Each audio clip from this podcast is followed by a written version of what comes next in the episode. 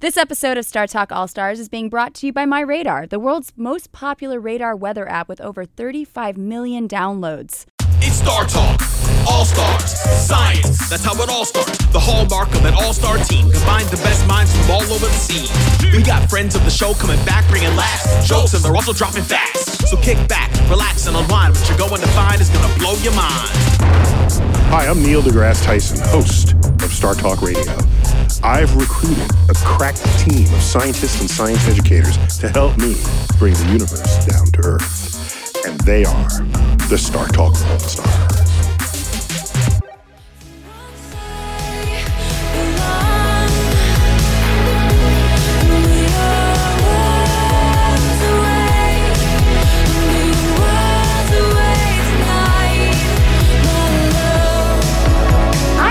To StarTalk All Stars. I'm your host, Natalia Reagan. I'm a primatologist comedian. I am the co founder of Boaz Network, which is an anthropology website.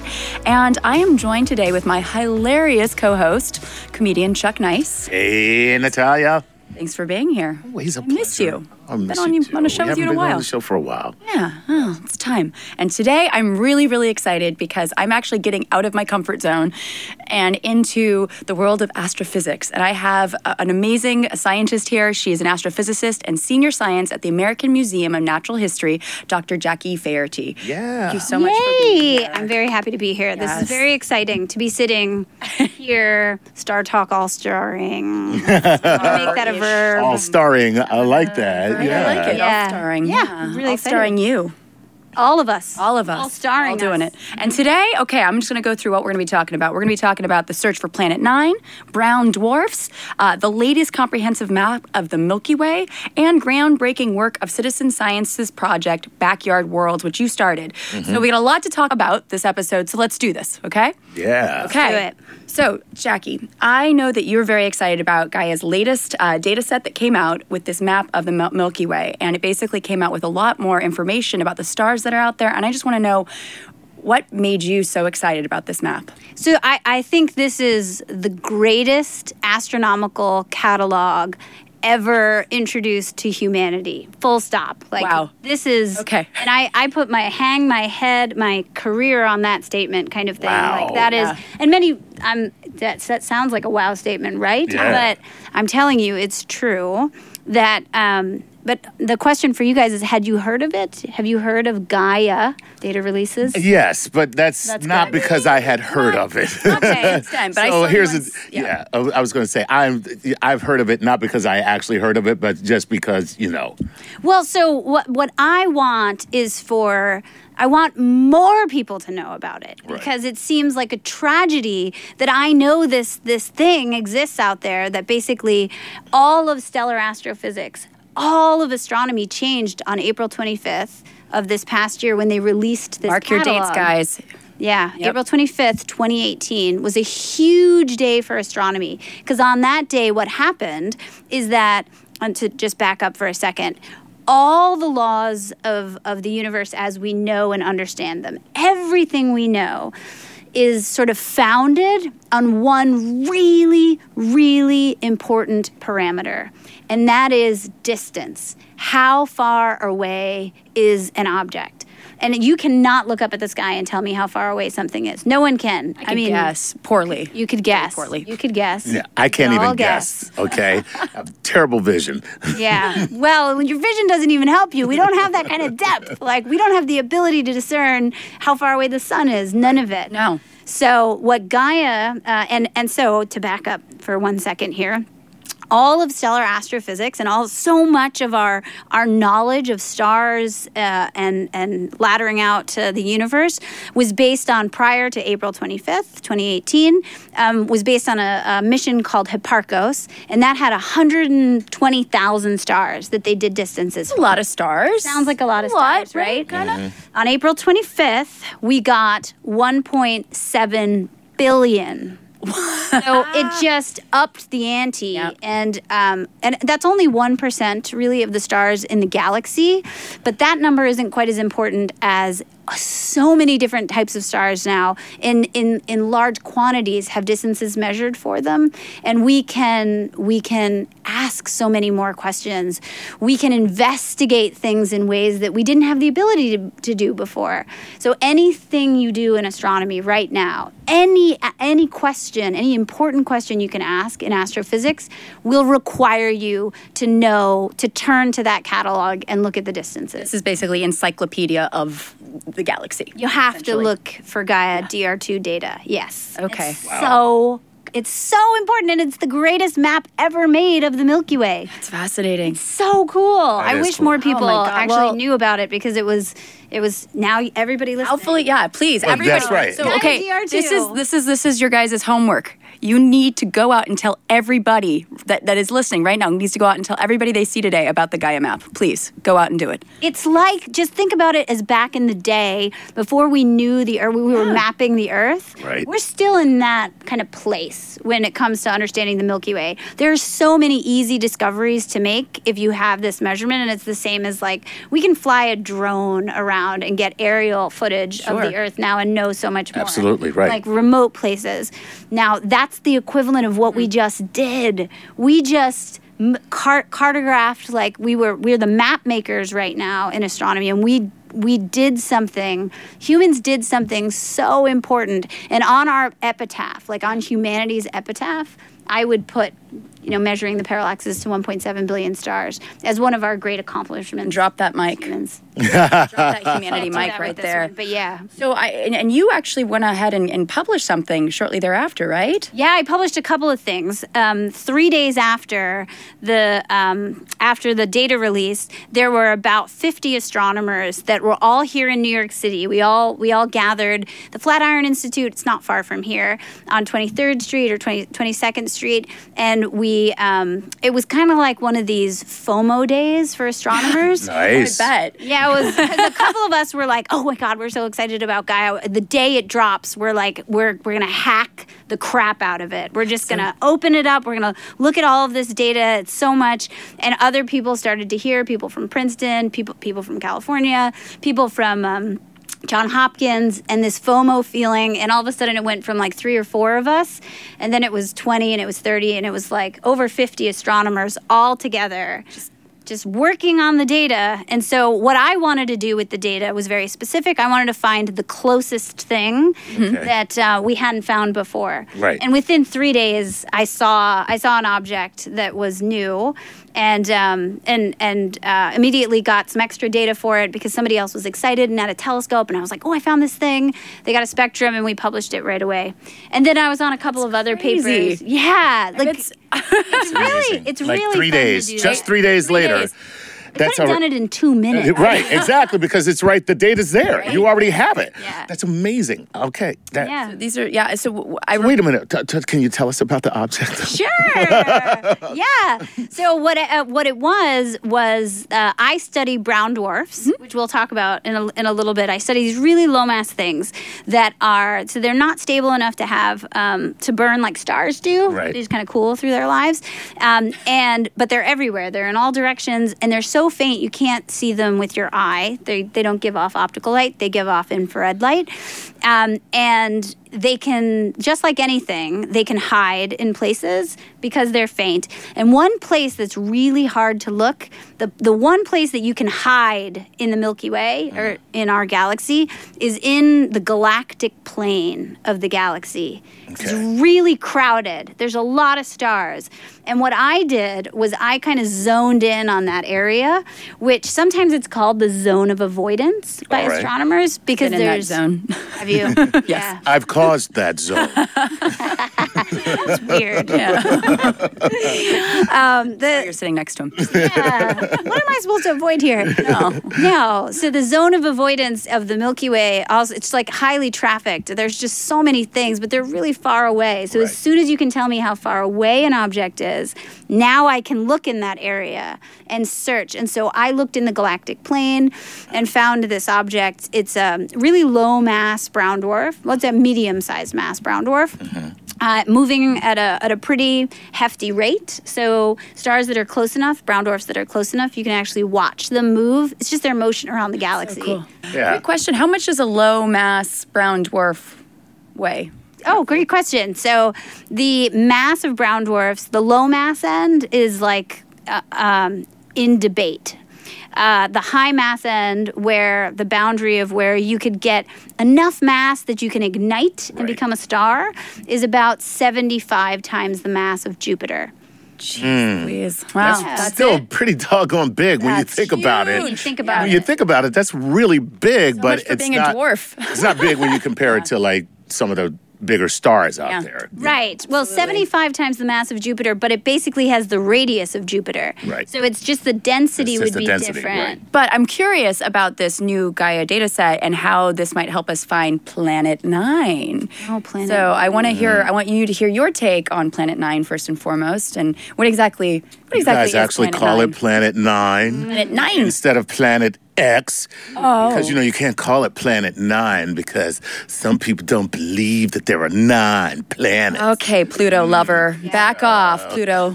I mean, you're more than welcome to comment on that if you feel, if you if you want to discuss the this. Let me tell you something. own- Take it up with I got no serious dog in this fight. That's You can all I'm have it. I can't have a dog in this fight because I'm an astronomer, but you you Right. could if you want to say your love or dislove for the word Planet Nine. I don't know. yeah, I. You know what? Here's the thing. Planet Nine sounds pretty cool because it's it sounds like it's a um, uh, science fiction. Sounds like a TV show. like a TV show. Yeah, you know what I mean? Whereas Planet X just sounds like you know, Doesn't- like like it's in witness protection. Yeah, you know? basically. but I but I am curious if you think that this map is going to help us find Planet Nine. If you think that's Yeah, well, so so I think that there this has been in the news recently about the potential of using Gaia data in order to find Planet Nine. So just to go backwards of what Planet Nine might be, um, and it is kind of the name that's been used as if there that Pluto being considered a non-planet, um, that there is once there's eight, so Mercury, Venus, Earth, Mars, Jupiter, Saturn, Uranus, Neptune, and now this object. Right. So the idea is, in order to explain the solar system, to explain like Mars's position, Mars's size, and the outer planets as well, we do think that um, when the solar system was forming, there was a lot of different objects around that are not around right now. So the debris was flown around, was, was tossed. a melee. Crazy. Yep. Yeah, it was probably some crazy throw around, toss around of objects. And um, very likely there were gas giants, like a gas giant that gets tossed off. And pl- the Planet Nine Messy. Is, yeah, Planet Nine, but it helps if you put another giant planet in to the equation when you look at the planets forming early on, it helps you figure out why Mars is where it is and why Ma- Mars is the size it is and in the position it is. Um, so it's not a crazy theory to think that there could have been gas giants that got tossed out. Right. Um, and the idea of Planet Nine is it's an object that um, the strongest theory, if it's real, is that it would have been ejected during the solar system's formation. Um, and that it was it was recovered not because we've ever seen it, but because what we've looked at is the way other things move. So you can see these these outer objects, Sedna being one of them, which is this object that a lot of people might know, but then a couple of other like really exciting objects that are in the Kuiper belt, and those objects were moving in a way that indicated that they had they were being perturbed by something. Mm-hmm. And then there were two astronomers. darkness. Some things, and, and it is darkness because It's we lurking can't out there. it. See, Yeah, right, yeah. yeah. Cannot see it. So it's a dynamical argument right now that there is an object that's pushing on these other things, and that based on how they're moving, we've extrapolated a possible position and orbit of this this other planetary Wow. object. Oh, okay. And so it probably has a core like our gas giants Sure. do, um, but it's way out there, so it would be considered an ice giant. Maybe the estimates, and these are these are estimates based on numbers that you get from theoretically modeling uh, how this thing might have perturbed the other objects, is like ten times the mass of Earth or so, um, way out there on an orbit that's like fifteen thousand to twenty thousand years to go around the sun, highly Holy eccentric. moly. Yeah. So if it's out there, a lot of people want to find it. It's, course. uh, it would Yeah. be a fun thing to find. And uh, also a key object to know and understand if you want to really understand our solar system and how it formed Yeah. and how it's Yeah, evolved. especially the formation. That's. Exactly. Yeah. Yeah. We actually uh, we want to take if we can get one cosmic query in before the break. Can we? 'cause I- Let's see if we can get a cosmic query. questions. That was so fascinating. I was no, like, I- I I, couldn't forgot all about. I forgot we were doing cosmic queries. Cosmic queries. Yeah. Okay. Uh, we always start with the Patreon patron for cosmic queries because they give us money, and so if you support us, you can uh, you can also have priority for your questions. So let's go with Will J. And Will J. says this: How sure are we? that there is a Planet Nine. You kind of just did that, but it, maybe you can talk a little bit more about the measurements that uh, cause us to know. So, what is what's moving?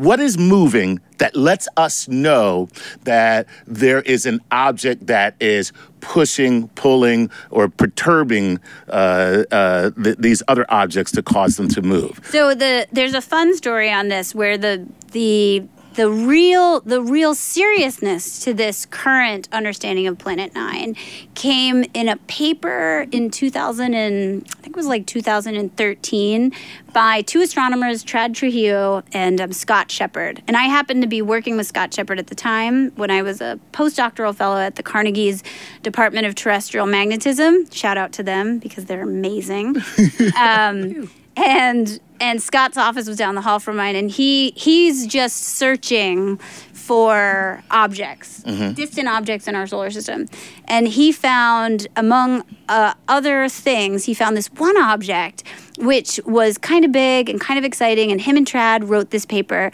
and there were like not I can't remember how many objects there were, but there were a good number of objects, and this is what's kind of fun it was in the object's called like it's got a long name but this one particular object's like 2013 vp um, and at the time if you remember in 2013 um, this object is particularly one that is a nail in the coffin in how it moves on the existence of planet nine.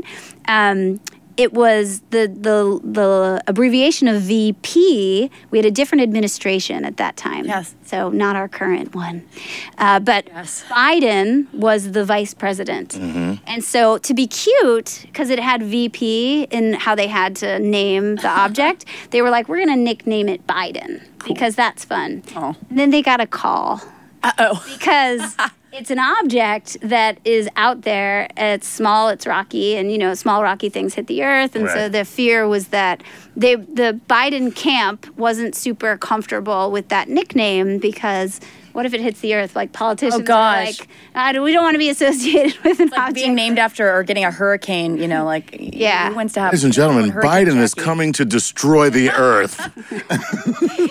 I don't know who got, who called Scott, but he did get this phone call that he talked about. And he's like, "We're still going to call it Biden, though." So, so it is still referred to as Biden. so awesome. Biden is one of the objects that has this this orbit that's particularly strong. But to answer the question of how sure are we? I don't have a good way of, of giving you the cur- the the full stats on that. There are a camp of astronomers that are absolutely convinced that it's there, mm-hmm. and there are others that are far more skeptical. Okay, so we have to wrap up this part of the show, but stay tuned and we're going to be right back and answer your cosmic queries. what you saying. I can run the world from my mama's house. I can run the world from my mama's house. I can run the world from my mama's house. I run the world. This episode of StarTalk All Stars is brought to you by MyRadar. Bringing space and science down to Earth. You're listening to StarTalk.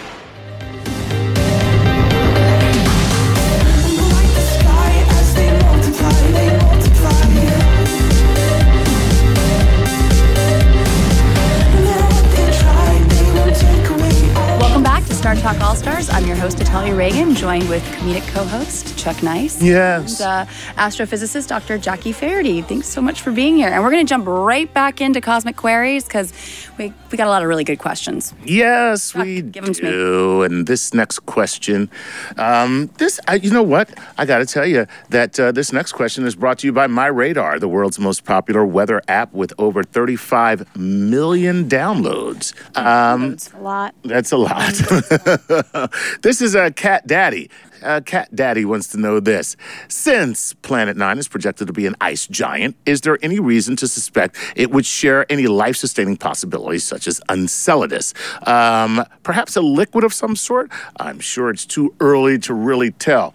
But you know that's that's that's a cool question and and a cool kind of like uh you know speculation like I like your thinking, Cat Daddy. yeah, but but where it would be, uh, as I mean, that's pretty far out, right? Well, well, I think also there's confusion about what ice giant means. Right. So Neptune and Uranus are the ice giants of our solar system. Okay. And Jupiter and Saturn are the gas giants. So we use the word ice. Astronomers are not very good with um, naming things they get a little bit confusing. Like our periodic table, anything that's heavier than hydrogen is called a metal. so, you know, when we say metals, we mean something very different than what you think of when you think of a metal. And so ice giants has more to do with um, the volatiles. So it means that it, rather than it's a it's a giant. The planet nine is is giant if it exists. It's got a core that was like a core that a gas giant would have, like Jupiter or Saturn would have, uh, but it then accreted a, uh, gas rather than more material like a rocky planet necessarily would. And uh, because it's so far out there, it's got um, it's just volatiles rather than like hydrogen and helium in the outer atmosphere like Saturn and Jupiter have. It's got like methane, ammonia, and and all water. the all the good stuff that's perfect for Sounds- life. Sounds like Right. it smells But great. Enceladus is more like a rocky. It's not rocky per se, but it is. It's got an ice shelf and it's a frozen ocean. right. So, Underneath. yeah. Right. So that that's a, a complete and a much smaller object. So the two of them are very different, and so I think it's just ice giant. We call um, Enceladus an ice world rather than like an ice, an ice moon, or something right. like that. I like that. Yeah, it's pretty, Well, right? Yeah, it's pretty. Like no. the, the word world. And also, the liquid underneath Enceladus is expressed be- in geysers Yes. as So cool. as right uh, uh, coming coming through the ice itself, Yeah. and these plumes that are visible, right? yeah. Oh yeah. I, I Like you can see them. It's the greatest object in the solar system. You know, Oh. I tried to convince my little sister Erin to name her third child Enceladus. Which is, by the because way, Great name. the coolest Oh, damn man. name ever. Wow. she said no. Oh, Erin, come yeah, on. right? i I'm sure thought a it's a great- nickname of Selly would be Yeah, really cute. That's not bad. I had a whole campaign. I give ah. lots of public talks, and every public talk I brought it up. And I was like, take a vote, everybody. Is it a good name? Right. After I described Enceladus and the geysers, the plumes, the fact that it's spewing out so much material that it fills the E ring of Saturn. that's right. And that you could stick your tongue out and take a lick, and you'd probably be tasting microbial life of, of, of a different world. So, Wow. yeah, Enceladus is kind of the greatest Poetic. thing out there. It is pretty great. Hey, so any, anybody out there, uh, if you want to pick up the mantle, Enceladus is hanging there for you. It's a name. It's gonna It's a start name. It's very Yeah. cool. So here's uh, go out there, have a kid, and, and name it 2019 is gonna Enceladus. The top name of 2019, thanks to you. It actually is a really cool name. You have another? It is a really good name. I'm, I'm thinking. All right, hey, time, but- Cat Daddy. Uh, good question. Good question. Um, uh, a, a great discussion there. Um, Katie Caldwell from Instagram Hello, Katie. uh, wants to know this: uh, How did theories of Planet Nine originate, and what is the probability of a Planet Ten existing? With some speculation that its gravity is tilting our sun. Oof! Wow! Son. Hmm. Hmm. Wow. I uh, mean, could that happen? No. could that Well, happen? That the object, an object could. That couldn't happen. So what happens? I- This I can just pivot on this and say that Please. I think um, for uh, a couple of twice at least, I've seen this story on social media trending that Jupiter does not orbit the sun. Have you seen this? I have. Terrible Yes. trend in social media. Okay. Big thing. Come on, and, and it, you know what though? It is. It keeps picking up.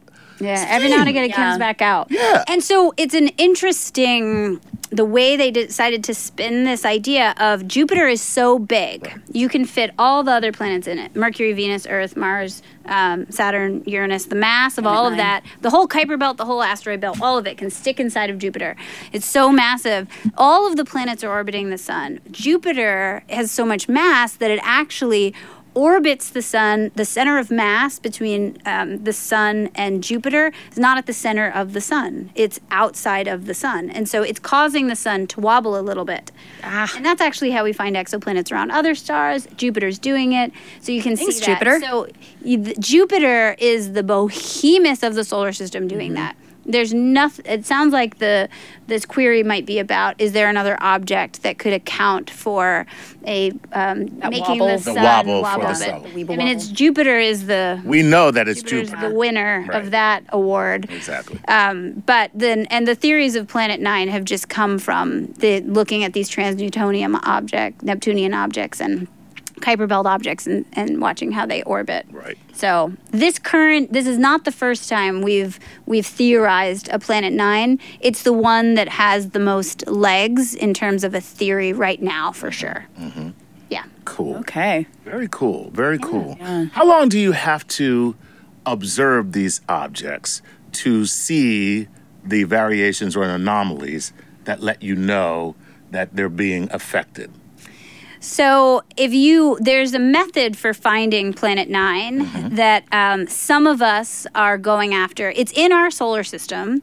So, you can't just look for something that's zipping because it's so close by, meaning you're watching its motion around the galaxy, Right. because it's moving with us. Okay. But what you can measure is what's called its parallax, which is what Gaia did, which we were talking about before, Okay. to measure a distance. Because you would measure, you would watch it move because it's um, it's far enough away from us that you would use the same effect of like when you stick out your thumb, you look at something distant, and you blink one eye or the other. You She's watch- actually doing it, guys. Oh, yes, I'm Yeah, she's sorry. doing. No, no, no. You're We're on fine. the No, no, no. radio. I'm just letting. Well, I mean, they can probably watch it on at home. If they. Well, what- where you blink your eye, you hold your thumb out, and you would watch your thumb jump back and forth from with a distance. Camera one, Camera camera, one. two, camera one, camera two. Wayne's World. Right, Nice. exactly. Absolutely. Right. swing. So you could measure the parallax. You and for that you wait. You you need measurements over six months because that's when you get the largest effect. Okay. Okay, You so take an six image months. and an image, and then you blink them, and you look for that.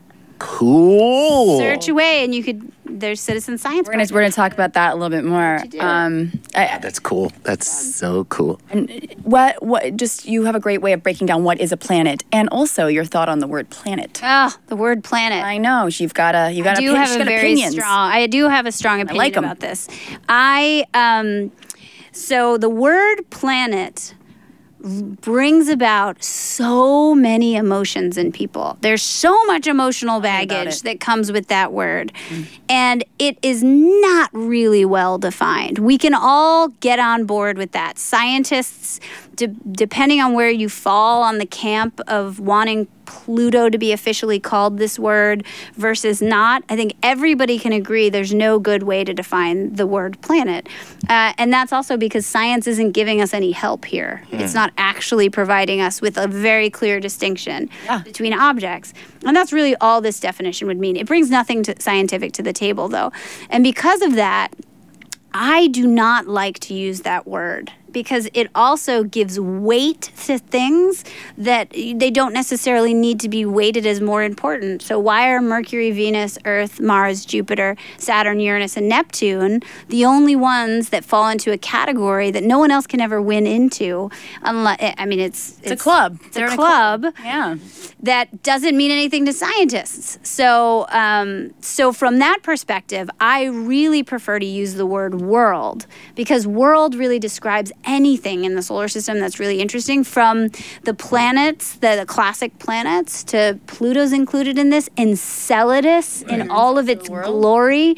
Instead of being called a moon, which moon typically invokes people to think of our own moon, which is a dead place that really has, is. yeah, beautiful in Beautiful. our, our nighttime Looking sky. great. Reflects light wonderfully. Such Yeah. a nice thing to look at Exactly. at night. But there's no life there. Enceladus is so much more than a moon. Ice world. It's an ice world. It is an ice world. And so the other aspect of this is that not just on the low mass end, with Pluto having been classified as a planet when it was first discovered, then then you know kicked around, and in 2006, in, astronomers voted on a definition that outed Pluto, and um, well, some some planetary scientists refuse that uh, and still call it a planet fine in the scientific literature.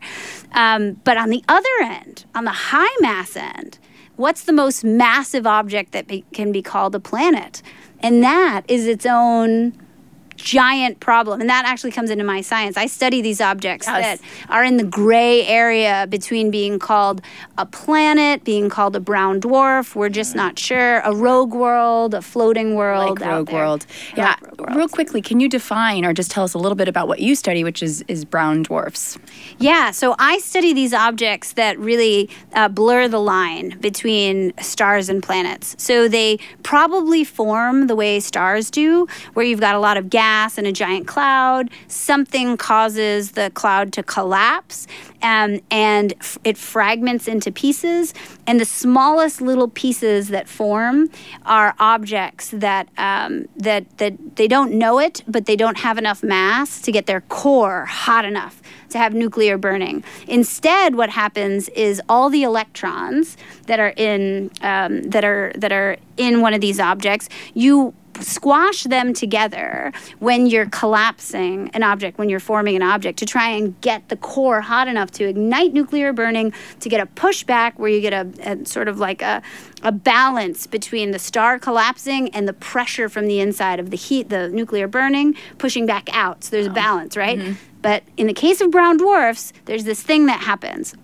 Electrons do not like to be pushed together. Mm. It's like when you like get each onto the subway Right. and it's an empty car, mm. and you know, like you're and the sitting person sits right next to you. Yeah. Oh. Right. Yeah, And you're just like, dude, what is your problem? Like the whole car is empty and you're sitting right next to me, you know? And then they just turn to you and go, So do you like the Yankees? And you're just like, Oh, this is creepy. So go ahead. That's electrons. There you go. She's sweet. So, so right when when you push them too close to, to together, electrons just are like that's it. Electron degeneracy pressure is what we call it. It kicks in, it halts the collapse altogether, and it's like no more. You can't push us closer together, and so the um, the object's temperature never gets hot enough in order to get nuclear burning going. So instead, these objects just cool throughout their lives, and they morph in what they look like. They can look like low mass stars, and then they can look like Jupiter when they get cool enough Interesting. So after a couple billion years. So these objects run the gamut in between, depending on their mass and depending on where they are in their evolutionary state.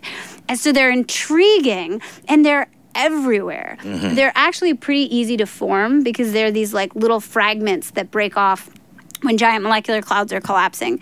So, you know, I study, I love the ones that are weird. I'm really into studying objects that like Me too. don't fit the norm. Cool. Yeah, so I'm a, I'm a big fan of studying the objects that don't exactly fit to the way. So brown dwarfs definitely fall into that, Mm-hmm. but then there's also brown dwarfs that don't even fit into the brown dwarf fitting in thing. Nice. weirdos. I the like dwarf of the dwarf. Exactly. I like that. Oh, yeah. Yeah, and just as an aside, what we discovered Mm-hmm. a couple of years ago is when we were looking at all the brown dwarfs. When I started my PhD thesis, somebody handed me a group of like the weirdo brown dwarfs. They're like, these don't make sense. These don't look like For everything. you, else." Jackie. Yeah, exactly. They're like, go have fun with these little guys.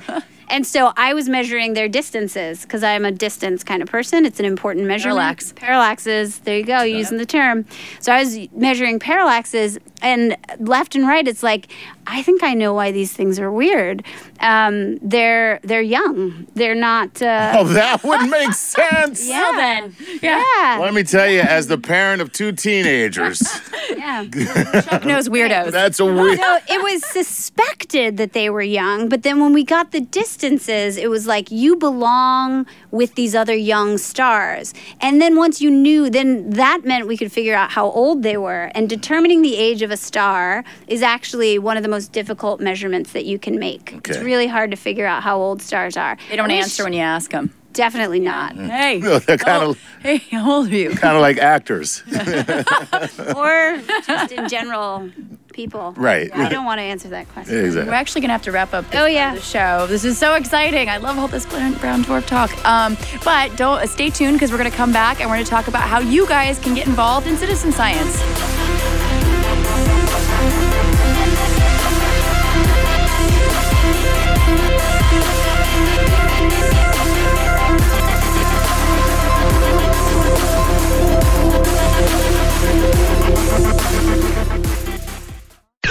Unlocking the secrets of your world and everything orbiting around it. This is StarTalk.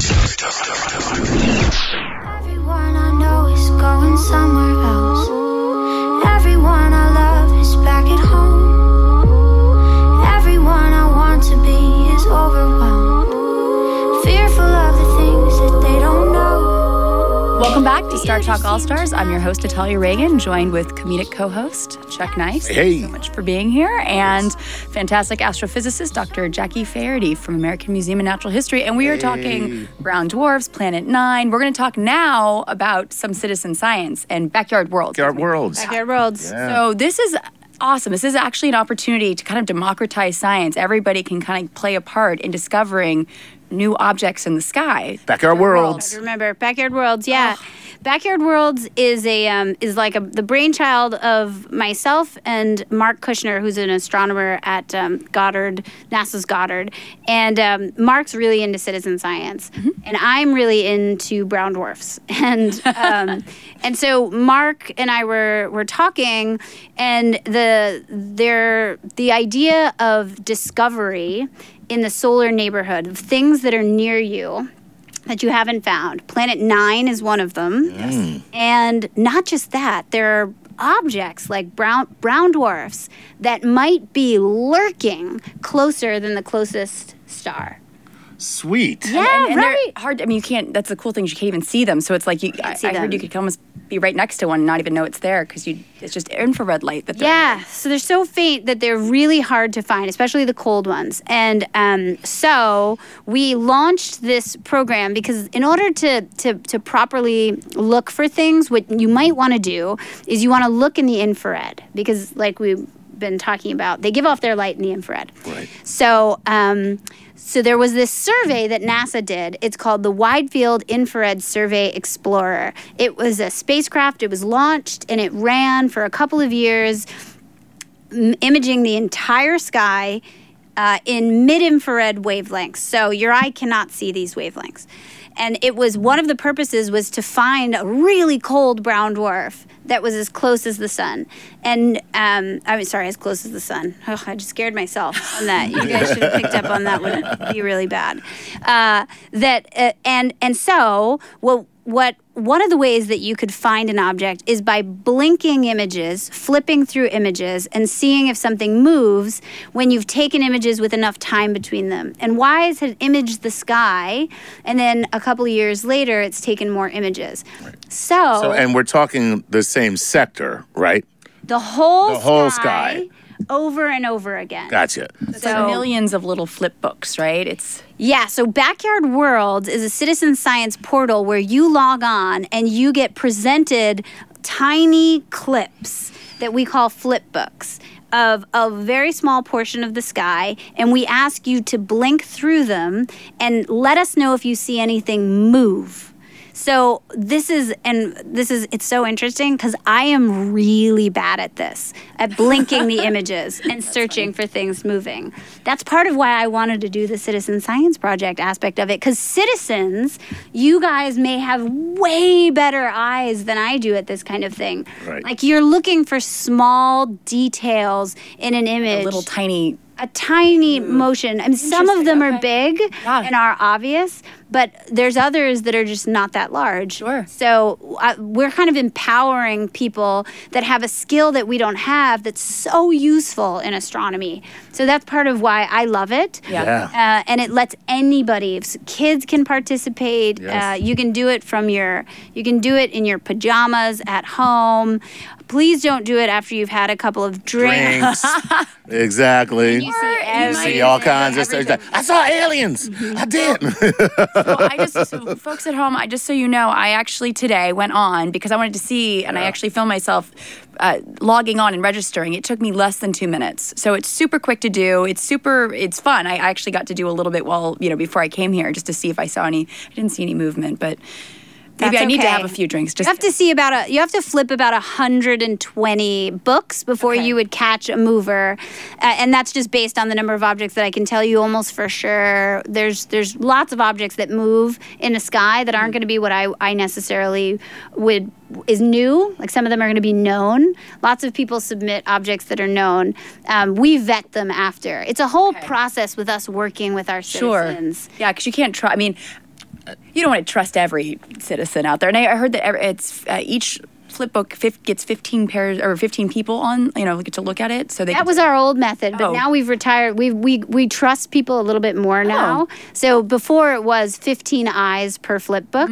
That means that like if if Chuck goes and looks and is like, "Oh my god, I just saw five objects moving." right. I'm not going to trust the Chuck right away. I, honestly, if I if I saw no object Chuck. moving, you shouldn't trust me, or one object moving, you should, because I'm the guy who was drinking. Yeah. Well, you know, that's okay. Well, so the the one thing you do get out of this, so seven days after we launched, a, sci- a citizen, actually it was it was one citizen that came to our attention. Uh, his name is Bob, and he was a science teacher in Tasmania. Oh. yeah. Oh yeah, yeah. And Bob, so we started calling this object that Bob saw a Bob star. Oh, that's great. Yeah, that's how we were kind of like Biden. I was just bringing up Biden. We were calling this object Bob Star because Bob had brought to our attention. Seven days after we launched, um, I got di- director's discretionary time on a telescope, grabbed a spectrum, and it was a very low mass brown dwarf that no one had found before. Wow. Uh, just over 100 light years or so away. Wow. Yeah, and so we published a paper almost right away,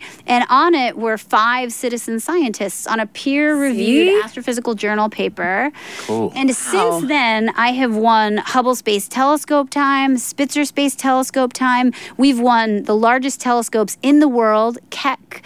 Uh, in Hawaii, I've won lots of IRTF time, um, time on national telescopes. All because of what citizens have discovered. Wow. We've won NASA grants, and I'm in the process of writing a big paper on a lot of the follow up discoveries. And there are going to be many citizen scientists that are co authors on this paper. That's amazing. They're part of the process. Yeah. And this is really important science to be doing. It really, and you know, the funny thing is when you say that, it's it really is super important because they're it's they're actually doing what what what it would take like forever. Yeah. For you guys to do. Like if you just left it up to the astronomers or the astrophysicists, they would it would take would take- forever. yeah. But the fact is that I call it uh, I call it uh, the cosmic archaeological dig because it's the same way that you do it. So you like you square off, you grid, you make that grid, right? And then everybody gets a little mm-hmm. square in that grid, and then you just get your little brush and you like kind of just dust away, and it's like, hey, I found something, Yeah. and it's kind of the same. It's really cool. The- Yeah. It's, it, and and the fact is that anybody anybody can be a part of it. it. Anybody can be a part of it. It's, It's yeah. it- it's one of these ways of, uh, you know, there's a lot of people that don't feel like they could do science. There's a lot of women that discount themselves as scientists, in part because they don't know where their access points are. And this is one way where, well, one, I'm a woman in STEM, and so I'm I'm always looking to open a door for another woman to get in. Yeah, and if it's if it to me, it's a way of saying like this: all you need is the internet and access access to the internet and a, and and a computer. But you can get that from the library. Mm-hmm. And what you're doing is you're helping to map the solar neighborhood. That map might contain Planet Nine, but it might contain mysterious, intriguing objects that are a little bit more nuanced in their importance, but they're so intriguing for scientists and they they're helping you unlock the secrets. You're a part of the process that we really need to get done. So anybody can participate. Backyardworlds.org Yeah. get your accounts. Backyard Worlds. backyard worlds. Um, I actually, real quickly, I, I wanted to uh, touch on the fact that it's it's you and, and Emily Rice and Kelle Cruz. Um, all are, are part of uh, B- Backyard Worlds, and and just uh, your role in sort of uh, inspiring and also reaching out to, to women in STEM and, and inspiring other, you know, mentoring other women. So I just want to give you a shout out because Yeah. that's, that's amazing work and and it's I, I think incredibly inspiring. So so thank so you. emily rice is one of the is another star talk all stars Exactly. host Shout out to Emily. shout out to emily Yeah, she's fantastic. Uh, and Kelle Cruz, who's a professor at uh, Hunter College. So, Kelle, Emily, and I, we run a research group that we call Brown Dwarfs in New York City, or BDNYC. And so it's three of us, and we are, uh, I say this, and I'm fairly certain it's true. We run the largest brown dwarf research group um, in the world, basically, the number of people that we have doing brown dwarfs uh, here in the city. And interestingly enough, or maybe not interestingly enough, there's three of us women that are the leads of this research group. We family mentor. And we have a, a 90% women that come into our research group. We do not recruit only women. We recruit male, female, a- anybody. Um, whatever you identify as, anybody come on in with us. But we do get a um, huge percentage of women that end up in our research group. It's wonderful. And uh, anybody can come in, but You should do it. women are there. That's Throw 'em cool. in there. That's women cool. are there. Women in. STEM. Maybe I'll join and then we'll Right? change that policy. Men as well. Your career for Chuck. I wanted to do a quick game, real quick. Uh, it's basically who, what, when, and where, uh, and why. Uh, to get to know a scientist, we're going to do it very quickly. So I'm going to put together some questions. I'm going to throw them in this R2D2 cookie jar. I'm shaking it up. This is a who question. Go ahead and pull it out. And if you can, just give us a quick Pulling it answer. There you go. Okay, so I should read this? Yes. Who would you love to collaborate with next? Oh, that feels so awkward because they may I know, I know, and you gotta you gotta actually pick somebody, and then and then if you're not collaborating with them, the next person you're collaborating with is just like, I know you really want to be with. Oh, yeah. You can you can pass if you want. But No, I mean I have I have my my wish list of people. There's somebody that I I don't quite collaborate with enough, and that's a woman named Katelyn Allers. She's a professor at Bucknell. Uh, Okay. shout out to Katelyn and to Shout out to Bucknell. um, and Katelyn's really close by, and I think she's one of the most brilliant women astronomers that I know, and I love talking to her. And so we're looking to collaborate more I hope right this now. I hope this leads to something. Yeah. Here's a what question. A what question? what? What? I'm ready to ask the what. Oh, okay, Okay. I'm gonna. Okay, ready? Yes. What would you tell a future aspiring astrophysicist? Mm. So I would tell a future aspiring astrophysicist what I would tell kind of anyone, and that is you're way better off failing at first. Don't be afraid to, and be okay with it when it happens, because the, the you will fa- you are guaranteed to fail in life. You are guaranteed to fail at almost anything you try in astronomy too, a little bit. So do it early and then you'll feel better about it when it happens later. But embrace your failures. That's great advice. That's great advice. great and advice. listen, I've I've taken that advice to heart. I I fail early and often. So I fail all the time. Yeah. Here's a one question. no, real that's where I'm a Viking. Oh, Okay. when did you know you wanted to become a scientist? Oh, that's Yeah. a cool question. That is a cool question. I do what I can. Um, so my my path to being a scientist is one I'll tell you in 20 seconds. I didn't know I wanted to be a scientist because I didn't know I was allowed to choose science. And oddly enough, it took a movie called Contact that was a um, that was the movie version of Carl Sagan's book Contact. That's right, yeah. And he made a female lead. She was leading an astronomy project. And I walked into the theater not knowing anything really about astronomy. And I walked out and I was like, oh, that's my profession. That's what I want to do. And I, I walked back into college the semester that started. I marched into the physics department and I said, I'm changing my major from general general studies. That's and I am going to be a scientist. and I was really bad at it at first, FYI. And they, failure. they they tried to ask me to leave, and I said no. Ah, that's Thank great. goodness. That's Okay. great. Yep. Yeah. Here's a where one real quick. We have 25 Where? seconds, so we're going to do 25 very quickly. Seconds. Where do you see the field of astrophysics going Like, next? that's a big one. Ooh. I'm, I'm going to say to the cosmos. No, I'm joking. field of astrophysics is going towards more questions that are going to lead us into discovering planets and uh, bigger, more mysterious questions that we might be able to answer. And we're down on time, so I love it though. Thank, thank you so much. Thank you for playing because I, wa- I was I was it was a little new segment just that was trying out. cool. I like that new segment, Natalia. A little R2D2 cookie jar for the folks at home. It's very cute. Uh, thank you so much. Oh, that's a loud You just noise. decapitated R2D. It's R2 Dead 2 now. Oh, Chucky, slay me. Nice slay R2D2. Okay, guys, we got to wrap it up. So uh, you've been listening to StarTalk All Stars. I'm your host, Natalia Reagan, and Chuck Nice. Thank you so much for co-hosting today. Dr. Jackie Faherty, thank you so much for being here from the American Pleasure. Museum of Natural History. Where can we find you? Oh, you can find me on Twitter. Uh, I tweet a lot of things about astronomy, so Yay. at J Faherty. At Jay Faherty. Find me there. Uh, that's the main place. And ba- again at uh, Backyard World. And check out backyardworlds.org.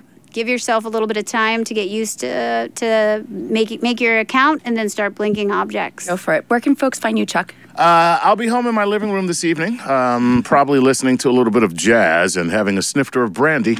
Stop by. No, um, uh, I'm at was Chuck Nice to. at Chuck Nice Comic on pretty much everything: Twitter, Instagram, and the rest. Great. So I've been your host, Natalia Reagan. You can find me on Twitter at Natalia13Reagan. Same with Instagram. And remember to keep staying curious, keep looking up, because you can possibly find the next planet, no, worlds, nine. World. World nine. World nine. World nine. So thank you so much, guys. Science for any occasion. Postulating theories, formulating equations. Well, Chase is no blizzard.